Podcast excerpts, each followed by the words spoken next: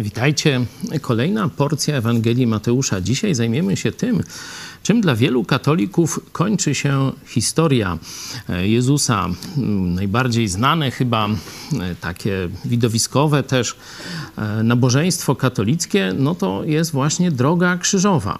Nie? To się w pamięć dzieciom i, i później zostaje na stare lata, że tak powiem, wrywa i jak gdyby większość naszego społeczeństwa, kiedy myśli o Jezusie, nie myśli o triumfie, nie myśli o zmartwychwstaniu, nie myśli o życiu wiecznym, ale myśli o ukrzyżowaniu, tak jakby ono kończyło misję Jezusa Chrystusa. A to, jak wiemy z Biblii, był etap przejścia. To był, można powiedzieć, główny, zamierzony też zresztą i zapowiedziany przez Boga etap historii, historii zbawienia. Bo jeśli byśmy spojrzeli na historię, to pod jakim kątem trzeba rozpatrywać historię ludzkości? No można pod kątem, tak jak w szkole, daty, wojny, politycy, królowie i tak dalej. No tak się zgodzimy, że to nie najważniejsze w życiu. Inni mówią, no to zobaczmy, jak się zmieniały systemy gospodarcze, nie? I tu, gdzie, była, gdzie było bogactwo, zobaczmy postęp technologiczny i tak dalej, i tak dalej. Pod różnymi kątami można oceniać historię. Ale zastanawiałeś się kiedyś, pod jakim kątem Bóg ocenia historię? Jeśli by miał jakieś etapy, działy tej historii pokazać. Oczywiście my już żyjemy w czasie od kiedy Adam i Ewa zgrzeszyli, czyli w czasie grzechu. I na początku Biblii, kiedy właśnie to się stało, to Bóg już wtedy zapowiedział, że potomek kobiety przyjdzie kiedyś na ziemię i zmiażdży łeb szatanowi. To właśnie stanie się w tym fragmencie, który będziemy za chwilę czytać. No ale po kolei. Najpierw kilka głosów od was. Kilka dniśmy się nie widzieli. No chyba, że ktoś wczoraj był na kazaniu. Stąd najpierw oddam wam głos, pomodlimy się i wrócimy do naszego tekstu. Mamy głos z wczorajszego nauczania. Piotr Zabrocki. Miłość nie nadyma się. Ważne przypomnienie dla mnie, że wszystko, co mam, zawdzięczam Bogu. W rozmowie z drugim człowiekiem muszę koncentrować się na szukaniu dobra drugiej osoby, a nie chęci wyrzucenia z siebie tego, co wiem. Tak, to były bardziej takie trochę warsztaty nad tekstem z listu do Koryntian, gdzie apostoł Paweł, jeden z najgorszych kościołów opisanych w Biblii, że tak powiem, uczy miłości. Uczy, jaka jest miłość albo jaka nie jest miłość. Choć dla mnie też ważnym przypomnieniem było to, że ta miłość, którą mamy, którą jako chrześcijanie możemy okazywać, nie jest naszą zasługą. Nie jest też ćwiczeniem naszej dyscypliny. No, a to już tam nie będę spoilerował, kto chce, niech sobie obejrzy z wczoraj nauczanie, tam jest więcej na ten temat. Jest jeszcze głos z poprzedniej Biblii w czasie zarazy. Relle pisze, pastor często podkreśla, że dobre prawo czy dobry system ustrojowy to jeszcze za mało. Potrzeba jeszcze prawych ludzi. Widać, że tak jest niezależnie od punktu na osi czasu. Dziękuję za wieczór z Biblią. Tak, dziękuję. Omawialiśmy zarówno taką, no powiedzmy trochę moralnie podejrzaną radę religijną, która skazała Jezusa na śmierć. Mówiliśmy o też władzy świeckiej, że tutaj to już na pewno nie będzie żadnych, że tak powiem, religijnych fobii, czy tu bezstronnie się władza świecka zachowa. No, jak się stało, to wiemy.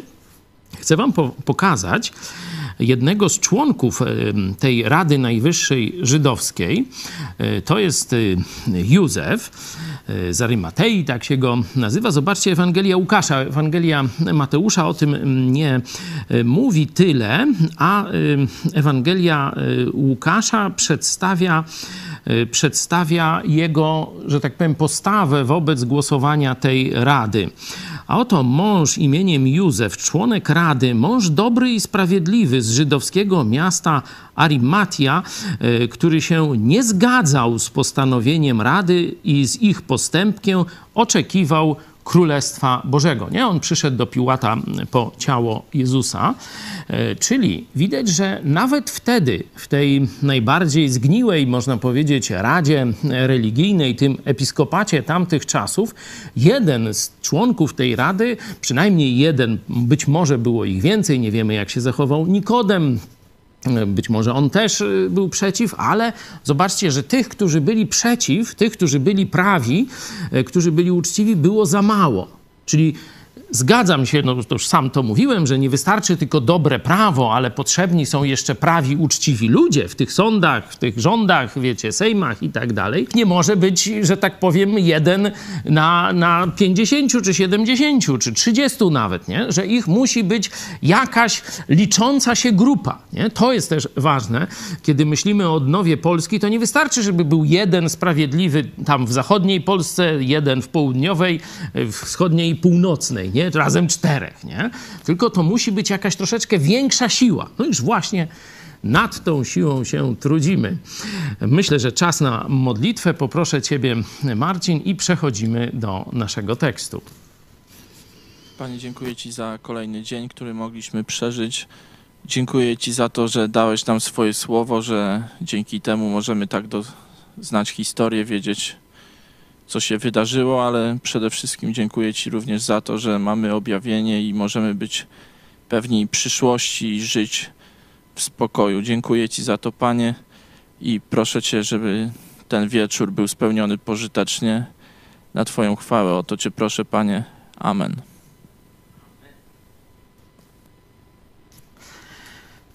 Mamy, tak jak powiedziałem, w niektórych tradycjach koniec misji Jezusa, w niektórych to jest, w naszej tradycji chrześcijańskiej, to jest punkt zwrotny. Kiedy Bóg patrzy na historię, widzi grzech, później przygotowanie ludzi na przyjście Zbawiciela, a teraz jest ten moment zapłaty za mój i Twój grzech. To się dokonało w jednym momencie czasu. Dwa tysiące lat temu. To już się dokonało.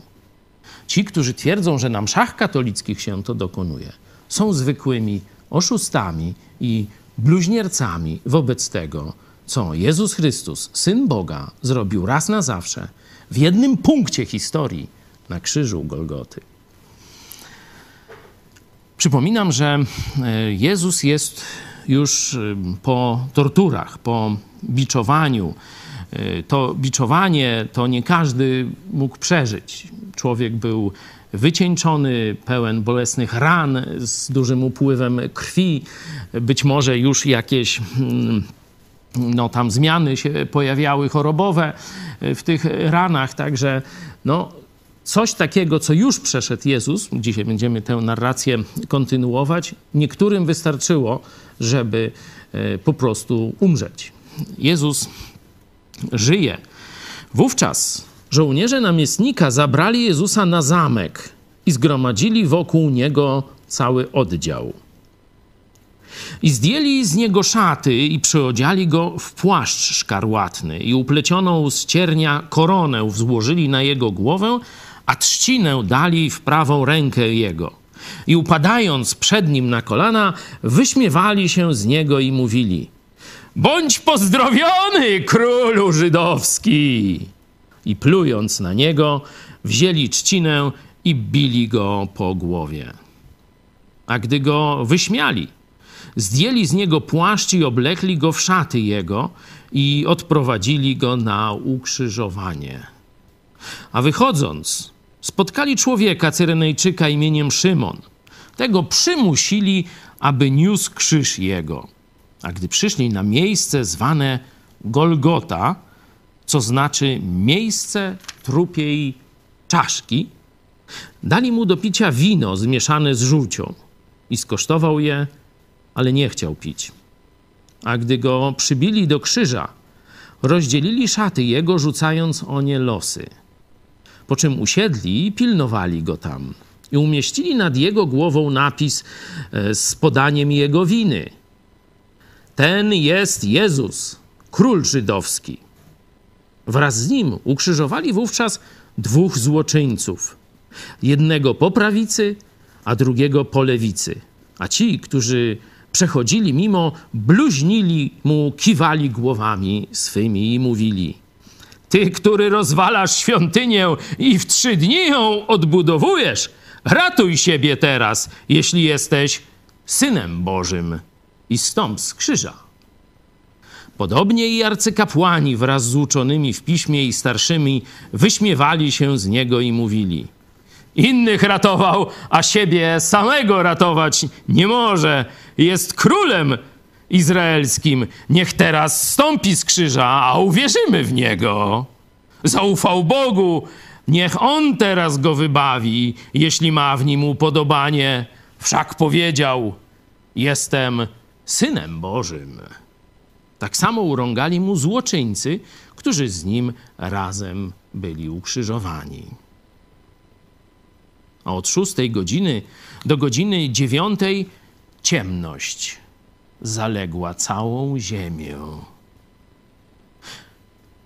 A około dziewiątej godziny zawołał Jezus donośnym głosem: Eli, Eli, lama sabachtani, co znaczy: Boże mój, Boże mój, czemuś mnie opuścił? Niektórzy zaś z tych, co tam stali, usłyszawszy to, mówili: Ten Eliasza woła. I zaraz podbiegł jeden z nich, wziął gąbkę, napełnił octem, włożył na trzcinę i dał mu pić. A inni mówili: Poczekaj, zobaczymy, czy Eliasz przyjdzie, aby go wyratować. Ale Jezus znowu zawołał donośnym głosem i oddał ducha. I oto zasłona świątyni rozdarła się na dwoje, od góry do dołu, i ziemia się zatrzęsła, i skały popękały, i groby się otworzyły, i wiele ciał świętych, którzy zasnęli, zostało wzbudzonych, i wyszli z grobów po jego, po jego zmartwychwstaniu, i weszli do świętego miasta, i ukazywali się wielu. A setnik i ci, którzy z nim byli i strzegli Jezusa, ujrzawszy trzęsienie ziemi i co to, to, co się działo, przerazili się bardzo i rzekli: Zaiste, ten był Synem Bożym. A było tam wiele niewiast, które z daleka się przypatrywały. Przyszły one za Jezusem do Gali- od Galilei i posługiwały mu. Wśród nich była Maria Magdalena i Maria, matka Jakuba i Józefa, i matka synów zebedeuszowych.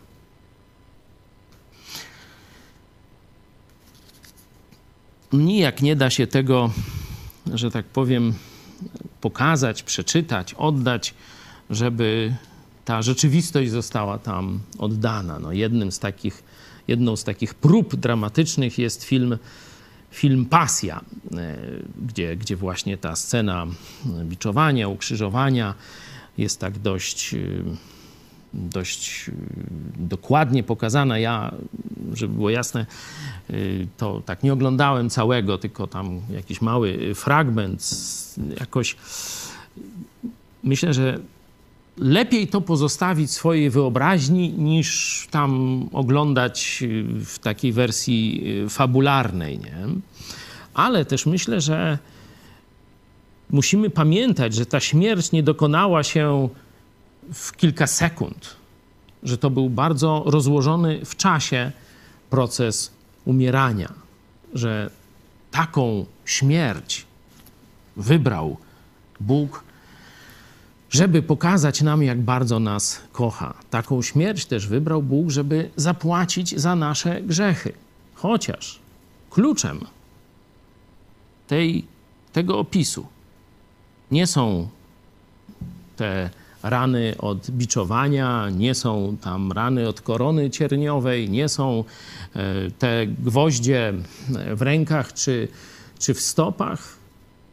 Najbardziej tragicznym momentem tej, tego obra- no, to procesu jest to, co czytamy w wersecie czterdziestym szóstym, jedne z ostatnich słów Jezusa. Nie ostatnie, bo na pewno zauważyliście, że w pięćdziesiątym wersecie mamy: Jezus znowu zawołał donośnym głosem i oddał ducha. I nie mamy tu już szczegółowej narracji, co Jezus powiedział. W tej Ewangelii nie mamy. Ale przypominam, że mamy cztery Ewangelie, cztery te opisy i możemy je złożyć sobie w całość. To taka praca dla was, praca domowa. Wtedy więcej zobaczymy, co tutaj właśnie Jezus mógł powiedzieć. Ale punktem kulminacyjnym jest: Boże mój, Boże mój, czemuś mnie opuścił. To jest fragment, to jak widzicie, z psalmu, werset z psalmu dwudziestego drugiego. Jezus tym wersetem modli się do Ojca. Bo zapłatą za grzech, tak, jest śmierć fizyczna, choroby, cierpienia, mozół naszego życia. Nie? Przypominam cały czas pierwszą księgę Biblii, Księgę Rodzaju, gdzie zgrzeszyliśmy, gdzie powód, dla którego Jezus tu przyszedł i czytaliśmy o Jego śmierci, tam stał się. Tam się wydarzył nasz grzech i potem grzech wszystkich ludzi, mój i twój. Nie śmierć fizyczna, chociaż ona jest konsekwencją, można powiedzieć, grzechu. Nie? Cierpienia, choroba i tak dalej. I tu widzimy, jak to wszystko na Jezusa spada. Myślę, że to ma bardziej znaczenie dla tego, co później czytamy w liście do Hebrajczyków. Że nie mamy arcykapłana, który by nie wiedział, co to ból, co to los człowieka, co to choroba, cierpienie, różne takie rzeczy. Ale doświadczonego we wszystkim, za wyjątkiem grzechu. Dlatego do takiego Jezusa możesz przyjść z każdą swoją sprawą, z, każdym, z każdą niesprawiedliwością, z każdą chorobą, z każdym ym, swoim wrogiem, niegodziwością, z, z bólem, z cierpieniem, z odrzuceniem, z zazdrością, że tam innym się lepiej, yy, może zazdrość to nie jest dobrze powiedziane, ale ze zjawiskiem, bo zazdrość to już jest nasza odpowiedź, ale ze zjawiskiem, kiedy widzisz, że innym się dobrze dzieje, a tobie nie za bardzo, możesz ze wszystkim przyjść do Jezusa, możesz Mu o tym wszystkim powiedzieć, możesz Go prosić o pomoc, bo On został doświadczony we wszystkim, co najgorsze, za wyjątkiem grzechu. On sam nigdy nie zgrzeszył, ale całe zło, którego doświadczamy tu na ziemi, wszelki rodzaj cierpienia, bólu, jaki sobie możesz wyobrazić, Jezus przeżył osobiście, mając naturę taką samą jak ja i ty.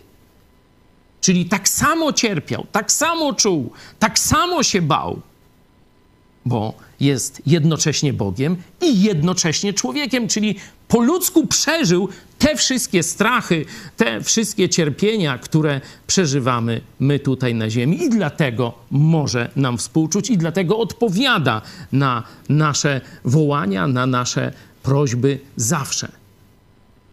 Nie zawsze, tylko tak, jak my byśmy tego chcieli. To taka dygresja, ale zawsze odpowiada. On słucha, on patrzy na swoje dzieci, on czeka na nasze modlitwy. Doświadczony we wszystkim. Ale tu, w czterdziestym szóstym wersecie, dokonuje się właśnie zapłata za mój i twój grzech, albowiem zapłatą za grzech jest śmierć, oddzielenie od Boga. Jezus to wziął na siebie też, nie tylko te cierpienia. Jezus tu z powodu mojego i twojego grzechu przeżywa oddzielenie od Ojca. Więcej już ci nie odpowiem. Teologowie głowią się, jak to wyjaśnić. Ja odpowiem, nie wiem. Ale odpowiem, że wiem, że to się stało, że ofiara Jezusa została przyjęta. Że Jezus rzeczywiście za mnie i za ciebie wziął na siebie duchowe oddzielenie od Ojca. Przeżył śmierć duchową zamiast mnie i zamiast ciebie. To jest najważniejsze w tym fragmencie i na to, na tym Mateusz skupił główną uwagę. Jeśli oczywiście macie jakieś pomysły, jak to tam wyjaśniać teologicznie, to proszę. Ja no, dużo tam przeczytałem na ten temat, ale jakoś nic mądrego więcej nie znalazłem. Stąd chyba lepiej powiedzieć nie wiem i milczeć w tym momencie, kiedy mamy jasne objawienie tego, co się wtedy stało. No, co jeszcze można powiedzieć? No, widać, że tam już idąc chronologicznie od początku, zamek to, tak nam się wydaje, że gdzieś na górze i tak dalej. Raczej tu bym powiedział pałac, nie? To się prawdopodobnie odbyło w jednym z pałaców Starego Miasta, gdzie właśnie Piłat, mieszkając normalnie nad Morzem Śródziemnym, tu przybył te kilkadziesiąt kilometrów do Jerozolimy wraz z około, przynajmniej przy sobie miał, być może jeszcze w polu poza miastem było więcej żołnierzy. Tutaj szacuje się, że było od trzystu do sześciuset żołnierzy, około jedna dziesiąta legionu była razem z nim w tym pałacu, gdzie na dziedzińcu właśnie Jezus był torturowany, wyśmiewany i tak dalej. No. Jeśli macie jakieś pytania, no chętnie, chętnie coś odpowiem, ale ja bym zostawił to tej narracji, którą już ewangelista podaje, nie wchodziłbym w te szczegóły. Tu powiedziałem tylko o tym biczowaniu. Dlaczego wzięli tego Szymona z Cyreny, to jest północna Afryka, Żyd gdzieś przyszedł na święto z północnej Afryki. Dlaczego to akurat jego tam wzięli? Prawdopodobnie Jezus słaniał się już na nogach, także mówiłem o tym torturowaniu. Tutaj jeszcze to poniżanie, bicie przez to żołdactwo. Tu już on sam nie, nie niesie, nie, nie da rady nieść krzyża, stąd biorą tego, no, jak ktoś mówi, Bogu ducha winnego Szymona i y, go obarczają tą belką, którą ma zanieść na miejsce kaźni. Y, skupię się na tym miejscu kaźni, y, czyli na Golgocie, na trupiej czaszce. Oczywiście katolicy mają tam na tym miejscu zbudowany kościół, tam gdzie myślą, że to jest, tylko że to jest w obrębie murów miasta. Oczywiście trwają dyskusje, bo katolicy, czy ci archeolodzy katolicy mówią, że no wtedy tam Jerozolima była mniejsza i to miejsce, które dzisiaj jest w obrębie murów, które zresztą tam pochodzą z czasów średniowiecznych mniej więcej, ale zwykle mury w tym samym miejscu się jedne na drugich stawiało, mówię o dzisiejszych murach, tych z flankami i tak dalej.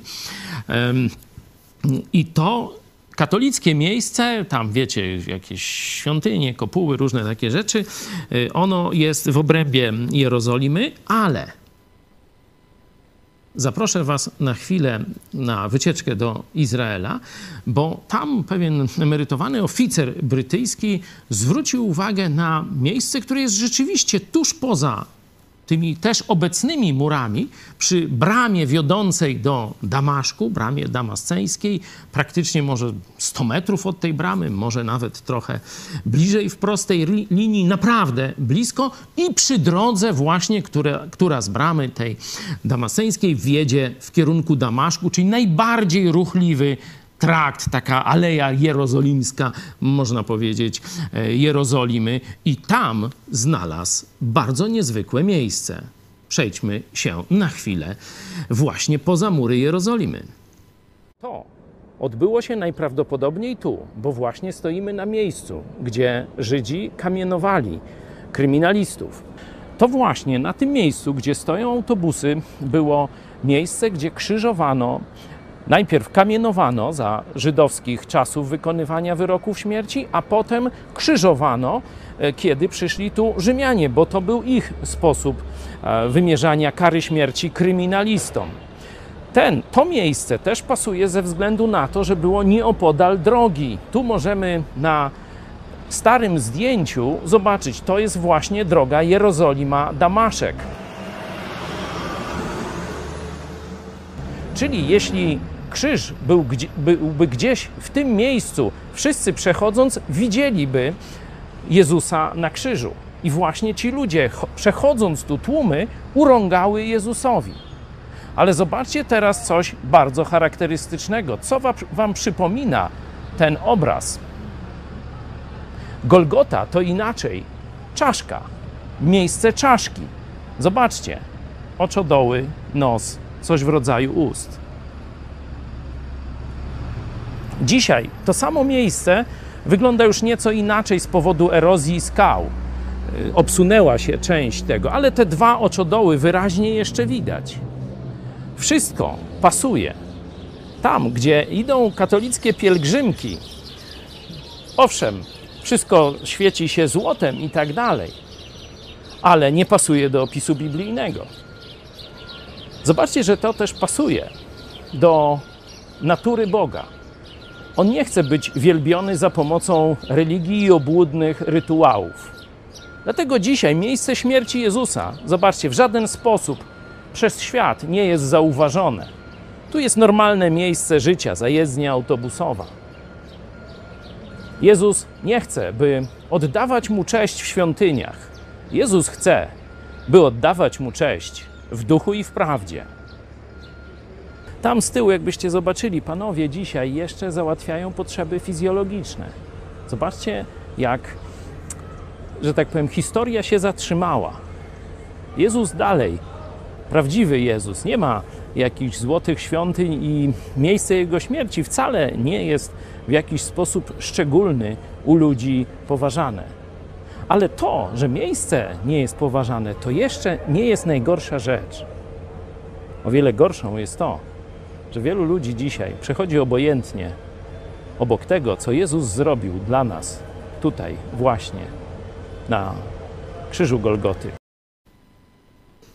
Jak się skończy już całkiem chińska zaraza, będzie można pojechać do Izraela, to właśnie zachęcam Was. Zwykle przewodnicy będą Was prowadzić tam do tych właśnie wydeptanych, wyszlifowanych bruków i, i tych właśnie świątyń, to jak będziecie mieli czas wolny, pójdźcie sobie właśnie w kierunku Bramy Damasceńskiej, przejdźcie ją i zaraz zobaczycie właśnie to miejsce czaszki. Tam tuż za, obok tej skarpy jest też no, takie muzeum, można tak powiedzieć, gdzie znajdują się inne elementy opisu Biblii, pasujące do opisu biblijnego, czyli miejsce na grób Jezusa. Także bardzo ciekawa wycieczka. Jeśli kogoś, że tak powiem, korci, no to Biblia w trzy D, tam zapraszam, szczegółowo pokazuję tu wraz z małżonką Wam to miejsce.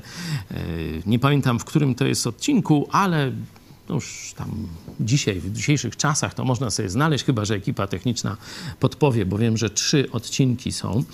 Naprawdę jest to wielkie przeżycie, jak się zobaczy to miejsce, które wygląda dokładnie mniej więcej tak samo jak dwa czy trzy tysiące lat temu.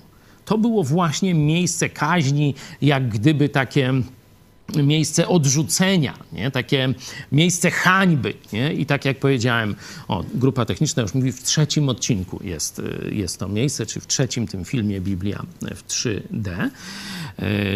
Tak jak powiedziałem, nawet tam kierowcy, już tam jakim nie chce się, to pod tą właśnie skałą się załatwiają. Czyli do dzisiaj jest to takie miejsce hańby. O tak, chyba nic lepszego mi się nie, nie pojawia. I jeśli zobaczymy w Nowym Testamencie, to jest takie wezwanie, wyjdźmy poza miasto, czy poza mury miasta za Jezusem, aby też mieć udział w Jego hańbie. Nie? Że tu jest ten główny nurt, cywilizacja, wszyscy dobrzy, nie? A tam złoczyńcy, takie odrzutki społeczne, nie? Tam miejsce kaźni, egzekucje przestępców, nie? Tam poszedł Jezus Chrystus, nasz Pan, żeby zażyć za nas śmierci, zastępczej śmierci, za moje i Twoje grzechy. I teraz pytanie, czy Ty zaryzykujesz hańbę dla Niego?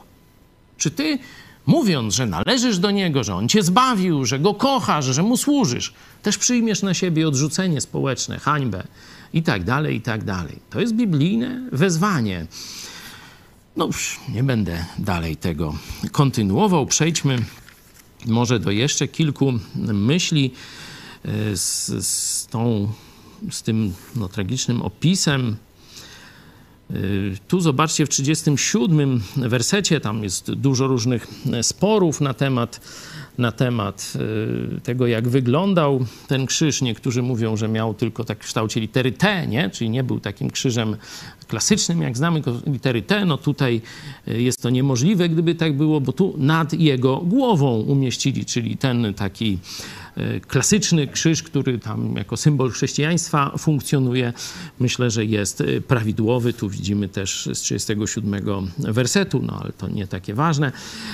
Dwóch tych złoczyńców, zobaczcie, opis jest, czterdziesty czwarty werset, tak samo urągali mu złoczyńcy. nie? A z innych Ewangelii wiemy, że jeden z nich się nawrócił. Nie? No to ktoś powie, no sprzeczność. Nie sprzeczność, tylko różnica. Da się zharmonizować spokojnie te dwie rzeczy. Tak jak powiedziałem, konanie Jezusa i tych jego towarzyszy śmierci, tych dwóch złoczyńców, to też było celowe, nie? Żeby jeszcze bardziej pohańbić Jezusa. Jezus niewinny w sposób, można powiedzieć, doskonały, w sposób boski, jeśli chodzi o swoje duchowe, moralne postępowanie. Już nie mówię o ludzkim odbiorze. Z najgorszymi zbirami jest z, razem, nie? Czyli sposób zhańbienia Jezusa tu się jeszcze kłania. Nie? Samotnie został ukrzyżowany, tylko z tymi zbirami. Nie? I to umieranie trwa wiele godzin. I teraz przez wiele godzin to się różne rzeczy mogą dziać. Spokojnie można sobie wyobrazić sytuację, że początkowo, kiedy te krzyże powstały, jeszcze nie, te, ci obaj złoczyńcy nie bardzo wiedzą, z kim mają do czynienia i zaczynają tam się z niego wyśmiewać. Czy mają bardzo mętne przekonanie, czy myślenie o nim. Być może właśnie na krzyżu wisząc, ten drugi, ten po prawej stronie, zaczyna sobie coś kojarzyć, coś do niego dociera. I potem rozgrywa się ta scena, którą znamy, gdzie on prosi Jezusa, aby się wstawił za nim u Ojca, a Jezus odpowiada, dziś jeszcze będziesz ze mną w raju. Także to absolutnie nie jest żadna sprzeczność, da się to łatwo wyjaśnić. Tu jeszcze, no... ciekawą rzeczą są te rzeczy, które dzieją się, dzieją się wokoło. Nie?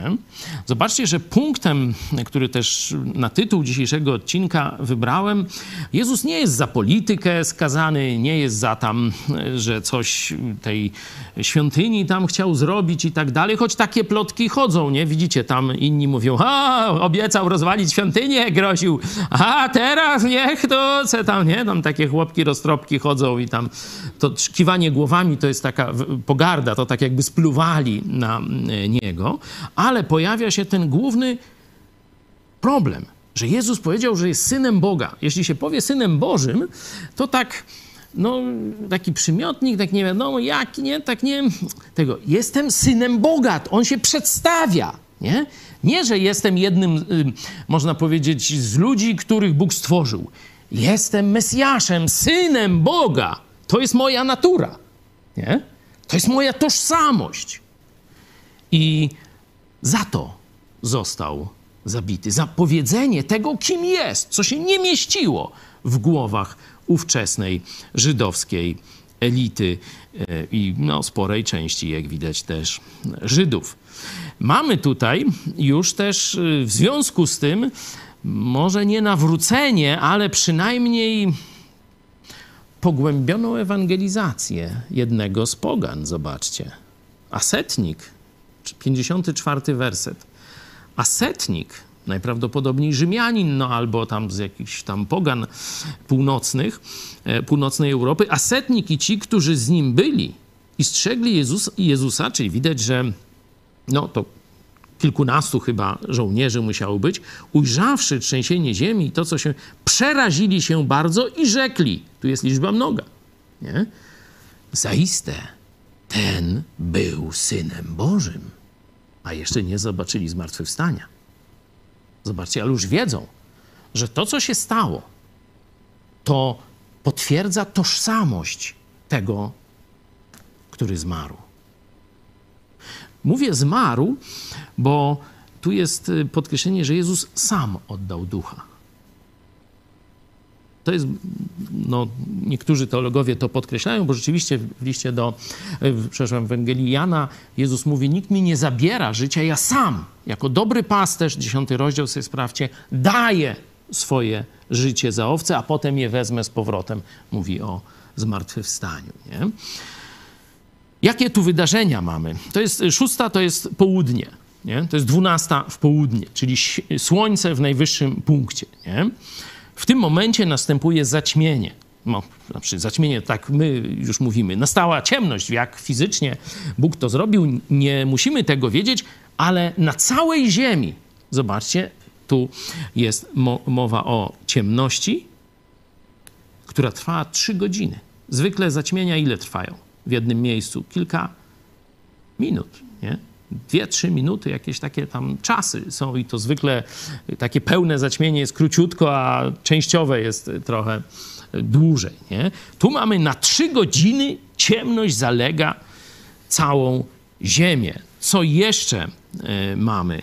Trzęsienie ziemi. Ci wychodzą z grobów, z, z, różni, w zmartwychwstanie jakichś świętych. To w ogóle to jest słabo opisane, to praktycznie tylko tutaj mamy. Nie wiemy więcej. O trzęsieniach ziemi, o trzęsieniu ziemi, które nastąpiło na całym świecie, wiemy także z innych zapisków. Zdaje się sportowych, ale już nie pamiętam dokładnie to. Możecie sobie więcej w książkach apologetycznych przeczytać. Także jeśli ktoś chciałby więcej, jeśli chodzi o sam sposób tych fizycznych cierpień i y, takiej, można powiedzieć, fizjologii śmierci Jezusa, polecam książkę Zmartwychwstanie Josha McDowella. Tak jak powiedziałem, mogę wysłać każdemu, kto napisze na kontakt małpa megakościół.pl. Jeszcze raz powtarzam, mail kontakt małpa megakościół.pl. Można bez polskich znaków. Wyślę wam P D F tej książki. Tam znajdziecie te szczegółowe, także medyczne opisy i rozważania dotyczące samej śmierci Jezusa, tych ran, które miał i tak dalej, i tak dalej. No co podkreśla, bo jeden z mitów, który rozpowszechniany jest do dzisiaj, to jest, że Jezus nie umarł na krzyżu Golgoty. No toż i to, co powiedziałem o odkupieniu, by nie miało wtedy sensu, tylko żywy został złożony do grobu, no i później źli uczniowie go wykradli. No takie banialuki. W tej książce Zmartwychwstanie też będziecie mogli o tych różnych przedziwnych teoriach, które nijak z faktami nie mają nic wspólnego, możecie sobie więcej przeczytać. Ciekawe, także mamy te, można powiedzieć, takie geograficzne, fizyczne znaki, ale jest też bardzo ciekawy znak duchowy. Świątynia żydowska, w skrócie ujmując, składała się z takich no dwóch, głównie z trzech, no ale powiedzmy z dwóch miejsc. Jedno to było tabernakulum, tylko nie takie, wiecie, tam wielkości y, jakiegoś kubka czy puszeczki takiej niewielkiej, nie? Tylko to było no, parometrowe pomieszczenie, miejsce świętych świętych, gdzie tam arka, różne rzeczy. Tak Żydzi mieli powiedziane i tak wierzyli, że tam mieszka Bóg. Tak Bóg im powiedział. Właśnie w tym miejscu, niewidoczny od ludzi, za zasłoną, za tą kotarą, tam tylko raz w roku kapłan i to jeszcze na takim, na linie był wpuszczany, no bo jakby tam mu się zmarło, to nikt nie mógł wejść, bo by go Bóg zabił, dlatego on szedł, do, do nogi miał linę, wchodził, jakby mu się fiknęło, no to go wyciągnął. Ciągali z tamtego miejsca, także miejsce najświętsze, no i później miejsce już dla Żydów, właśnie ta właściwa świątynia. I te dwa miejsca, to miejsce, gdzie mieszka Bóg i gdzie mieszkają ludzie, było oddzielone właśnie kotarą. I Bóg rozdziera tę kotarę od góry do dołu. To jest symbol końca Starego Przymierza. Już teraz. Nie będzie się Bogu składało ofiar, nie będzie się Go czciło w świątyni. Koniec z systemem Starego Testamentu. Teraz ludzie mają odnaleźć Jezusa przez głoszenie im Ewangelii o darmowym zbawieniu. Mają Go, można powiedzieć, wyczuć swoim duchem. Bo apostoł Paweł, głosząc Ewangelię już na Areopagu, cytuję nawet poganina, mówiąc, że Bóg jest blisko. Nie jest gdzieś tam daleko i trzeba trzy tysiące kilometrów pielgrzymować, żeby i to jeszcze dojść tylko do kotary, za którą jest Bóg. Teraz Bóg jest blisko każdego z nas. A Jezus w Apokalipsie mówi, oto stoją u twoich drzwi i kołacze. I teraz ten pogański, grecki filozof mówił, czy go może nie wyczujemy? A apostoł Jan, cytując Jezusa, czy go nie usłyszymy? Zobaczcie, że do, do zmysłów tam jak gdyby węch smak, nie? A tu słuch. Jezus mówi, oto stoją u drzwi i kołaczę. Bardzo blisko, u twoich drzwi. Oto stoją i kołaczę. Jeśli kto, jeśli ty posłyszysz mój głos i drzwi otworzysz, Jezus mówi, wejdę do ciebie i będę z tobą wieczerzał, a ty ze mną. To już tak na drugą osobę liczby pojedynczej przetransponowałem, żeby każdy z nas zrozumiał, że to jest do Niego stukanie. ten czas Starego Testamentu, że Bóg był daleko, trzeba było mu kadzić, składać ofiary, jakieś religijne pielgrzymki odbywać, bezpowrotnie się skończył. Teraz Jezus jest blisko ciebie. Albo na zewnątrz stoi i kołacze, albo tak jak w sercu wierzących jest już, jest już w środku. Chrystus w nas, nadzieja chwały. To jest opis życia chrześcijańskiego. Prawie bym skończył, ale jeszcze wątek kobiet jest na końcu. Dlaczego te kobiety zostały tu, yy, że tak powiem, wstawione? Aż odegrają pewną rolę w dalszej historii. Zapraszam na jutro. Ja bym chciał powoli kończyć. Jeśli nie ma jakichś wielkich sprzeciwów, pomodlę się na koniec. I jutro o dwudziestej trzydzieści będziemy czytali o pogrzebie, ale i o zmartwychwstaniu.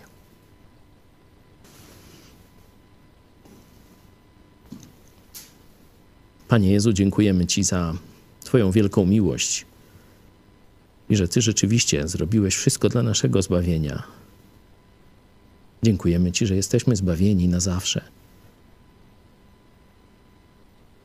I prosimy Cię, abyś dawał nam chęć, gorliwość, świadomość i mądrość. Jak mamy służyć Tobie tu na ziemi? Daj nam odwagę, kiedy będzie trzeba przyjąć odrzucenie, hańbę i wstyd czy cierpienie dla Twego imienia. Prosimy Cię bardzo. Amen.